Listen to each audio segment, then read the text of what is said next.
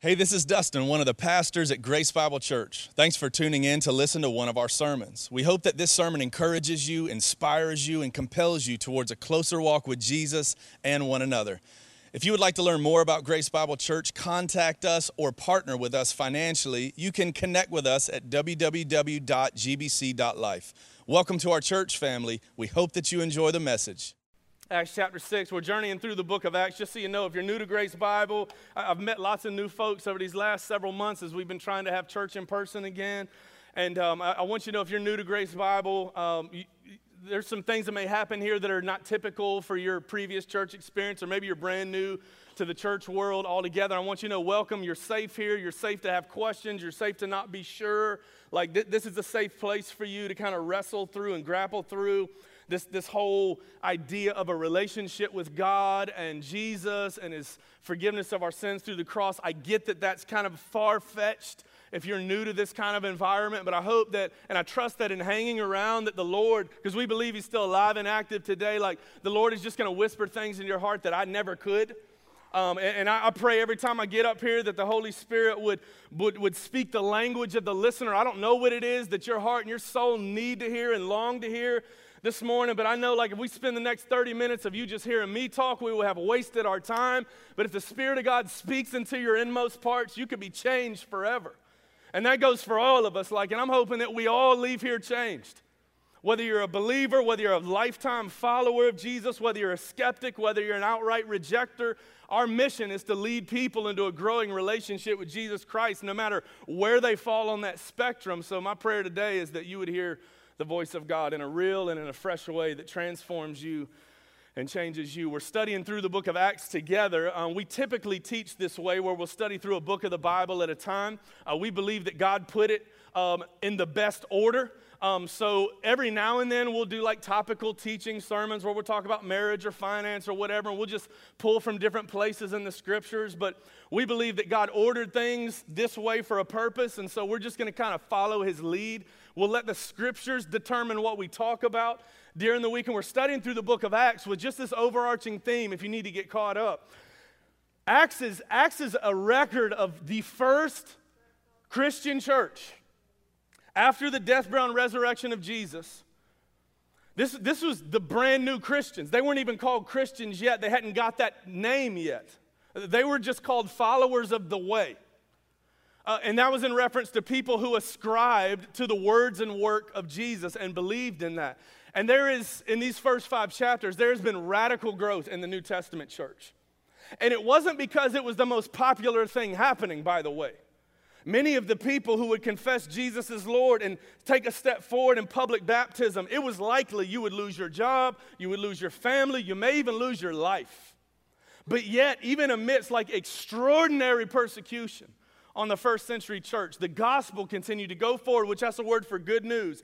The gospel continued to go forward and thrive and explode, and people were getting saved or giving their, committing their lives to Jesus by the thousands. This resurrected Savior that many of them, hundreds of them, had had eyewitness encounter with um, prior to him ascending into heaven to sit at the right hand of God. And now we're getting to look at like this New Testament church, these people that are committing their lives to Jesus, Jesus promised us in John chapter 14, hey, I'm to go away for a little while to prepare a place for you, but I'm not to leave you alone as orphans. Like, I'm not, it's not to be like walking with me is not giving your life to Jesus and then waiting for him to come back one day. He says, I'm to send my Holy Spirit.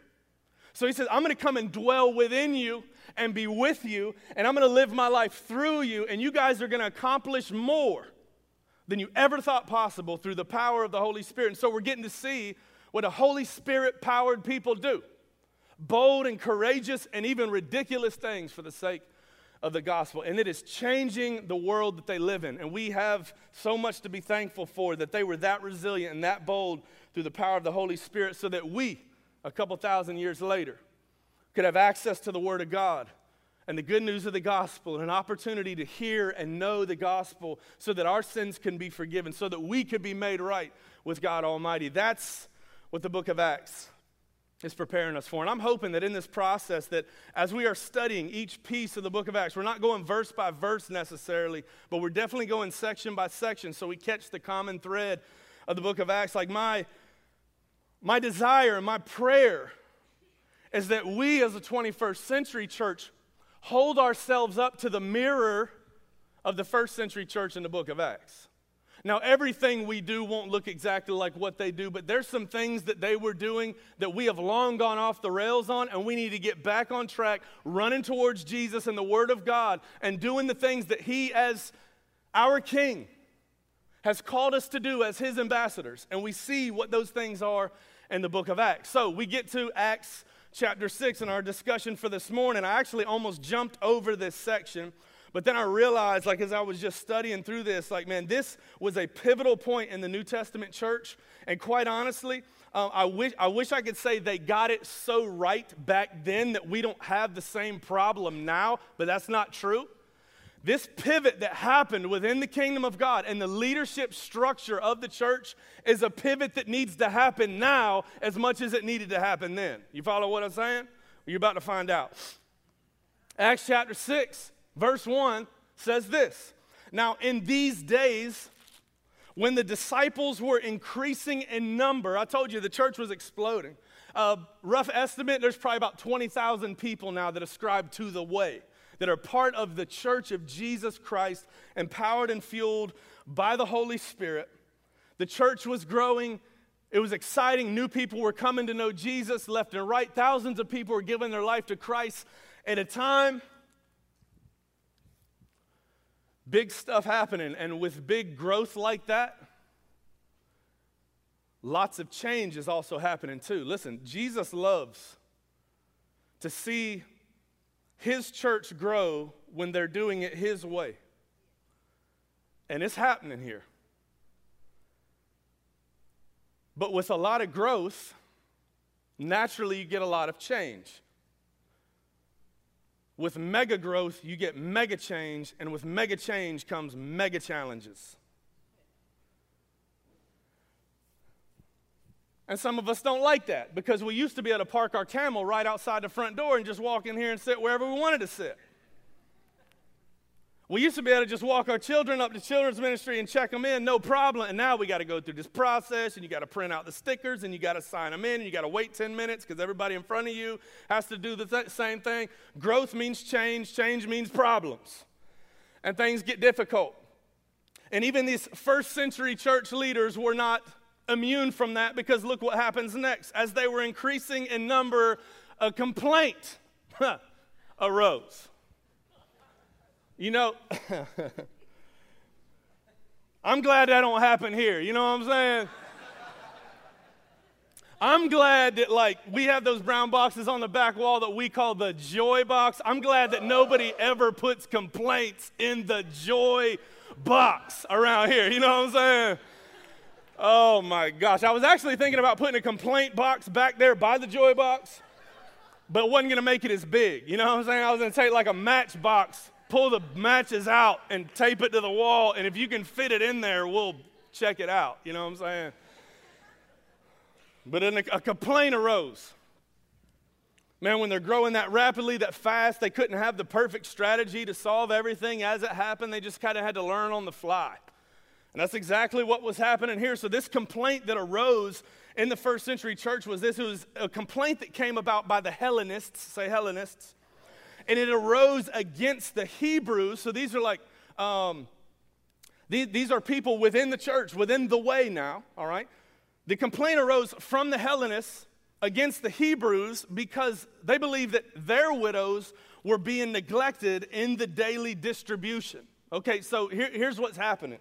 Um, at that particular point in history, if you were a part of the Jewish church, if you were a part of the synagogue, and you were a widow, like the, the synagogue was built to where it had its own welfare system to help meet the needs of those who couldn't meet their own needs. This worked really well because of the 12 tribes of Judah, all right, that were a part of the temple of God, the synagogue, the Jewish people. Of the 12 tribes, 11 of the tribes were meant to do different kinds of work. Everybody gave 10% at least of their income or their crops or their whatever. And there was one tribe called the Levites. They ran the temple. Their job was to care for the spiritual needs of the body. So when you've got the large majority of people that give that generously, obviously there is a wealth of resources. They could take care of the needs. So the temple was set up to kind of have its own welfare system. Well, guess what happens if you are a widow in the first century and you've just heard the gospel? And you've just jumped ship and decided you're not Jewish anymore, now you are a follower of the way, Jesus Christ, then welfare checks ain't coming in no more. So, the, so now, the church, as it's exploding, has to figure out how to meet the needs of those people within their body the same way that they were. So here's what happened you got the Hellenists, the Hellenist widows, which a Hellenist is like a Greek speaking Jew. All right, so they came from kind of the surrounding area.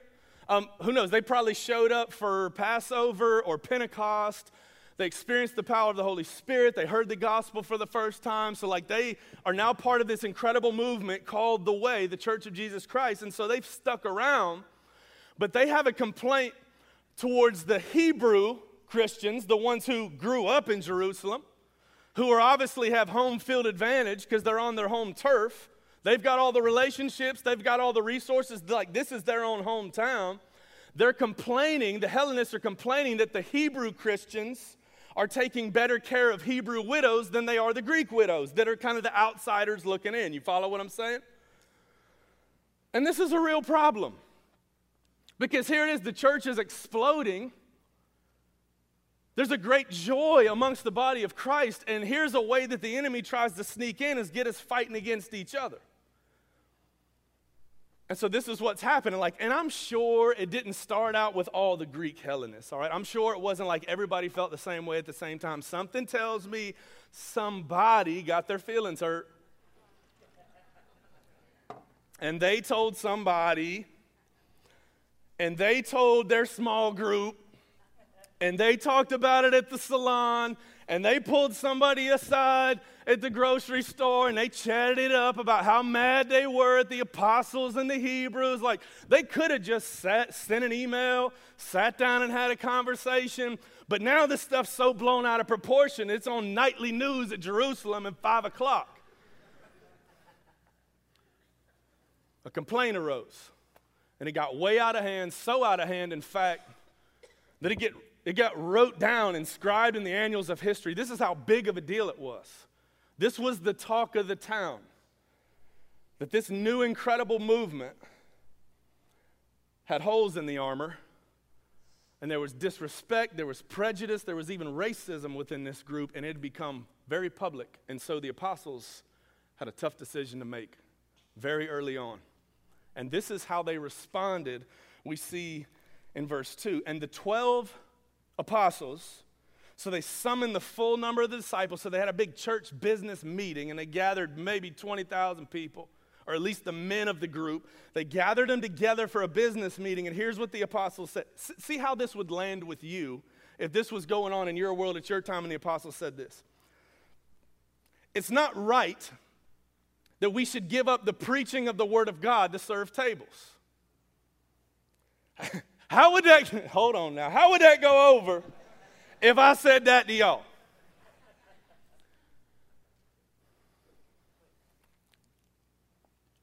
It's not right that we should give up preaching of the Word of God to serve tables. That's a Greek word diakone, where we get our word deacon. It's not right that we should stop prayer and ministry of the Word of God and equipping the saints like to serve like basic needs that our people are having. And so, therefore, brothers, I want you to pick out from among you seven men of good repute full of the spirit of wisdom, whom we will appoint to this duty of deaconing. By the way, all the people that got appointed to deaconship right here, there were seven of them, one of which is Stephen. We'll talk about Stephen next week. All of these were guys. They were all men. But let me be clear like, as we see the New Testament unfold, all right, it wasn't just men who got appointed to the role of deacon within the body. We see deaconesses all throughout the scripture, too. We'll talk about that when we get there. But for now, they started out with some fellas. They called them out. They said, You need to be on the front lines of leading and serving in these issues within our own community. So they pointed these guys out, they appointed these guys, and then they said, Verse 4, but we're the apostles, we're going to devote ourselves to the prayer and the ministry of the word. And check this out. And what they said pleased the whole gathering. Come on now. Y'all ever been to a church meet, church business meeting with, where everybody live happily ever after? hey, that's the power of the Holy Spirit right there, brother. There's no denying that. See, the apostles had a tough decision to make because what had got them this far was now in jeopardy.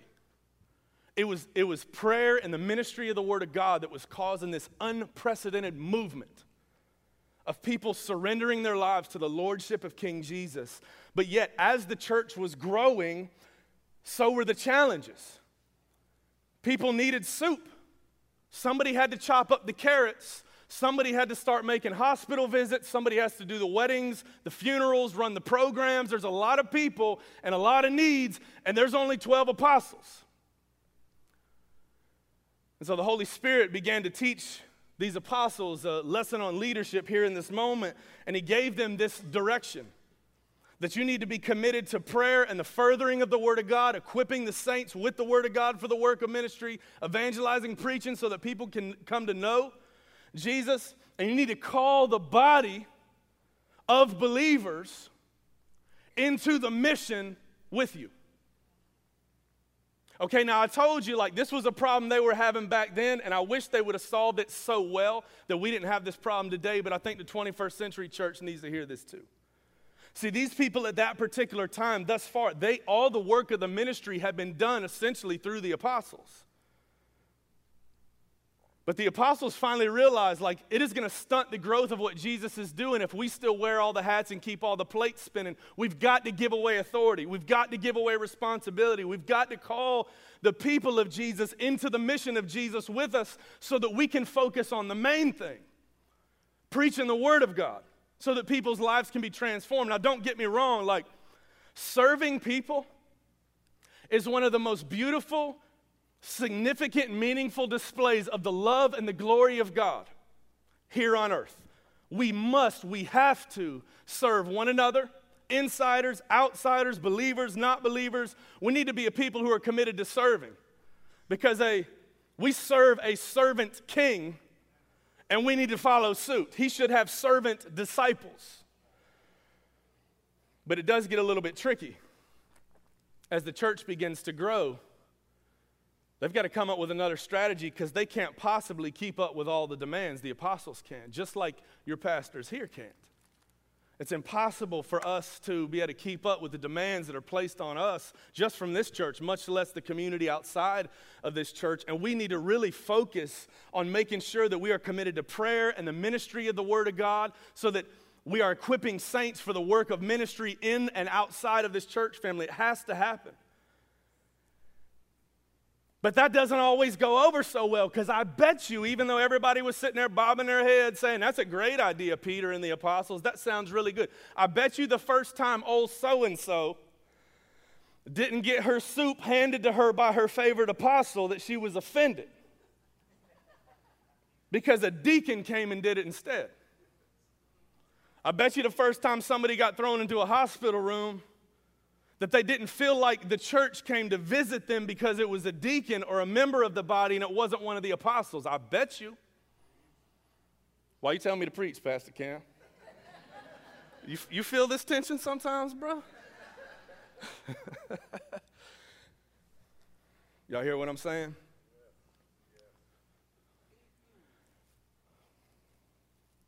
You know, you know, I think that the enemy, our adversary, the devil, wanted the apostles to feel like they had to do it all.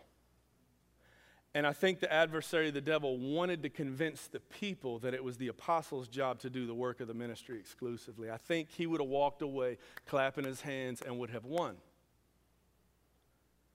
That's not what happened. People stepped into the story, they got involved, they joined in the mission of church, they recognized church isn't a place that they go, but it's a people that they are, and it changed the world.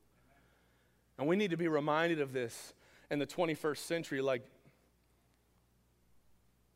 the, the five of our pastors, and we've got about 15 staff outside of that, many of which are part time. Like, There's over 100,000 people just right here within this county, much less the heartland. You guys represent five different counties when you come here to church.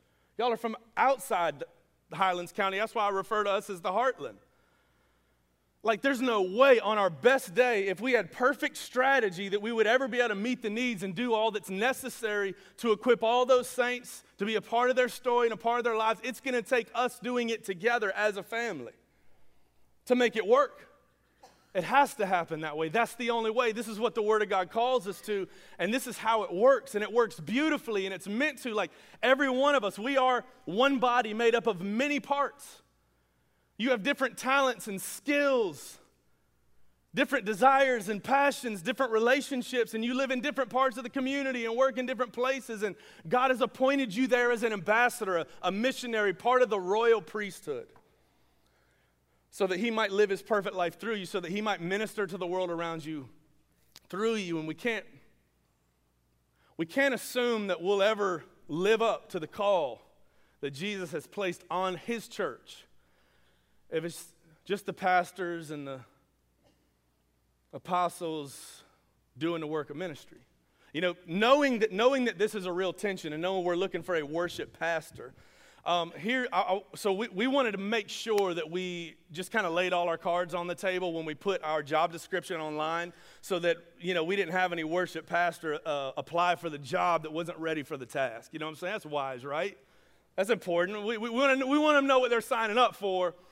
And so here's, I want to tell y'all the job description that we put together that Dave signed up for. Um, because this, we just kind of made this up based on like the desires and expectations of this church family of their pastors, okay? Um, so those of you watching online, um, make sure you're tuning in here as well. So here's, here's the job description that we put up that Dave agreed to. Wanted, minister for a growing church. A real challenge for the right guy. So far, so good, right? Applicant must offer experience as a shop worker, office manager, educator, salesman, diplomat, cheerleader, writer, theologian, politician, Boy Scout leader, children's worker, minor league athlete, yes and amen, psychologist, vocational counselor, psychiatrist, funeral director wedding consultant, master of ceremonies, circus clown, missionary, and social worker. Helpful but not essential. Experience as a butcher, cowboy, Western Union messenger. Must know all about problems in birth, death, marriage, etc. Also conversant in the latest theories and practices in aeronautical engineering, pediatrics, economics, nuclear science, and politics.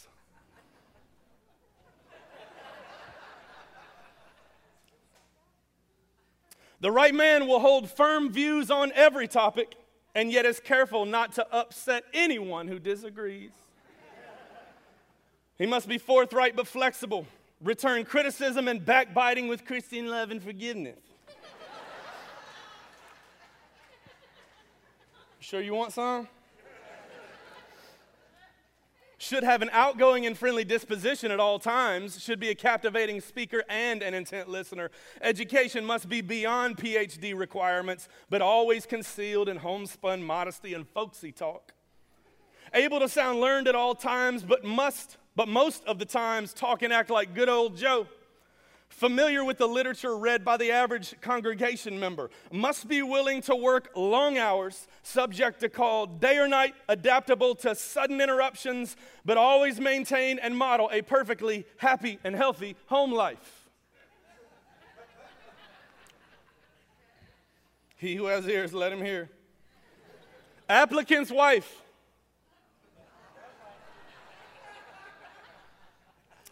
Must be stunning but plain smartly attired but conservative in appearance, gracious and able to get along with everybody, even women. I probably shouldn't have said that. That's funny though. I probably shouldn't have said that. That's okay. she must be willing to work in children's church, the kitchen, teach Sunday school, babysit, wait tables, never listen to gossip, and never become discouraged. The applicant's children must be exemplary in conduct and character and at all times well behaved, yet no different from any of the other children, y'all's kids. Opportunity for applicant to live close to work, furnished home provided, open door hospitality will be enforced. What's so funny? Uh, that was like the, the pastor row over there. All replies will be kept confidential. Anyone applying will undergo full investigation to determine his sanity. Now, I know that none of y'all expect that from any of the pastors at GBC. But I know that all of y'all expect some of that from the pastors of GBC. And when everybody expects a part of it, before you know it, all of that is expected from the pastors. Does that look anything like what the Word of God meant for the relationship between the apostles and the pastors and the church and the work of the mission the movement of the gospel. Now, we went off the rails a long time ago, and the enemy's probably been applauding it all along, but like, we're not going to be a church like that. I don't want you to wander through your life not walking in your kingdom calling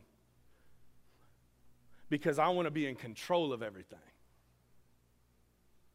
I want to give away authority and responsibility as fast as I can to those who are willing and committed and qualified and ready to learn.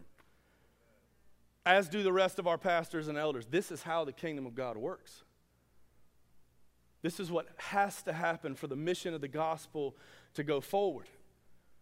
And I tell you, like in 21st century church, uh, church culture, that pendulum swings. Um, we, we have all the way over on this end the model of church that I would refer to as the crippled church model. Uh, the, the church where the pastor essentially just controls everything and won't let anything happen unless he can meddle in it and have his hands all in the stuff. Okay? That's the crippled church model because that church will only grow and only be as effective as that pastor can lead. So, in other words, the ceiling of the church is the ceiling of that pastor's leadership capacity and he has no leadership capacity if he wants to control everything. That's a church destined for failure. We will not be that place. Then swing the pendulum the other way. This is popular in 21st century America. There's the consumer church model. Where the pastor is and the staff is, and I mean, they're calling out to the body saying, like, man, we, we need to link arms. We need to partner together. There's needs that need to be met. I need you guys to like step up to the plate and do it, to be leaders within our church and do like the work of the ministry alongside of us. But what happens as a result is everybody points fingers at everybody else, and then eventually everybody points their fingers back at the pastor, and the pastor starts getting phone calls like, well, we need a, a more robust small group ministry. So we need you to create it for us. To which I would say, open up your house, open up the Word of God, and start serving a meal and invite people over. You be the solution or the pastor that gets the call. We need we need to muscle up our hospitality and hospital ministry and our shut in ministry because we, we need you and the other pastors of the church to be visiting more sick people. To which I would say, You know about them. Why don't you go visit? I'll give you my business card. You can leave it on the table. If we're going to be effective, it's going to take all of us. You got somebody in your neighborhood that wants to come to church? Don't be calling me asking about a van ministry. Load them up in your car. And if it takes two trips, make two trips. And if you need to find other Christians in your neighborhood to get a family that wants to go to church to church, then enlist them too. We're talking about the biblical model of church here. What the Acts church did, the first century church, when they recognized the call of God was on all of them together. And the pastors and the apostles, like their job was to be committed to prayer and committed to the ministry of the Word of God so that the body can continue to grow and flourish and thrive in the gifting that they had received, in the calling that they had in their life. And like this is what God has called us to as a church family, too. That's why you're going to hear us bang the gong of mission week after week after week, just praying that like the light bulb continues to go on, and so many of you are. So many of you are buying into a kingdom mission in your life. I get your texts, I get your phone calls. You're making waves right where God has put you. You're serving needs right where God has put you. Like you are doing the thing. And I'm excited. Ironically, one of the cool things about this conversation we're having today, the, one of the biggest problem that ignited this issue in the first century church, this whole beginning of Genesis chapter 6, the biggest issue they were having was the care for their widows. Well, I'm so excited to tell you like that one of the most extraordinary ministries that we have at this church is our widows ministry. Oh, and by the way, the pastors didn't get together and put their heads together to come up with a strategy to meet the needs of the widows in our church and community. You know what happened? A couple years ago, a few years ago, God laid on me and Ansley's heart. We're sitting down with a, a, a recent widow, like a, I mean, it was like, it was in the process of happening. She was losing her husband. And for whatever the Spirit, like, just prompted us to, like, cast vision for this particular woman and said, I think God's going to use you to minister to widows right here in the heartland. And I know it may be totally overwhelming right now. It's probably totally inappropriate that I even start the conversation with you right now. I feel like the Lord's telling me to tell you this. And so, very quickly after the passing of her husband, she saw the need. And so she started, her name's Donna. I love this woman, she's amazing. She started reaching out to other widows and just getting together for a meal. And it was her as kind of our ministry leader, and they branded the, the, the ministry LOL, Ladies of Loss, but appropriately LOL because that's like, you know, the, what you call it for laughing. They do a lot of laughing. I went to their Christmas party. Joe is awesome. Like that one lady and five or six widows getting together, just serving each other, meeting each other's needs, caring for each other has turned into that ministry, having five or six leaders and over a hundred women in the heartland, not just in this church, but in other churches, and people that don't even go to church are getting involved in that widow's ministry. You see what I'm saying? And guess what? Guess how much involvement our elder team had in putting a strategy together for them? None. None. Man, we just cast the vision to them, we sit back and we watch the Holy Spirit does do what he does best. And now there is a safe and warm place for widows in the heartland to land. Because a group of widows decided they wanted to be a part of their own solution. And it has not only changed the lives of many others, it has changed their life as well. So I say that for two reasons. I want to celebrate them as a church family. This is an incredible ministry of our church, but I also want to call out to any of you who, who are widowed or recently widowed and you haven't found a safe place to land. Would you give us a call? At the church office. We have a thriving ministry here called LOL that would love to have you as a part of their group and go through life together and enjoy life together and point one another back to Jesus over and over and over again. Grace Bible Church family, would you just join me in celebrating our incredible LOL Widows Ministry here at GBC?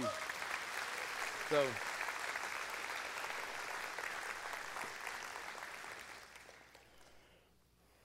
So you see what happened, verse 7?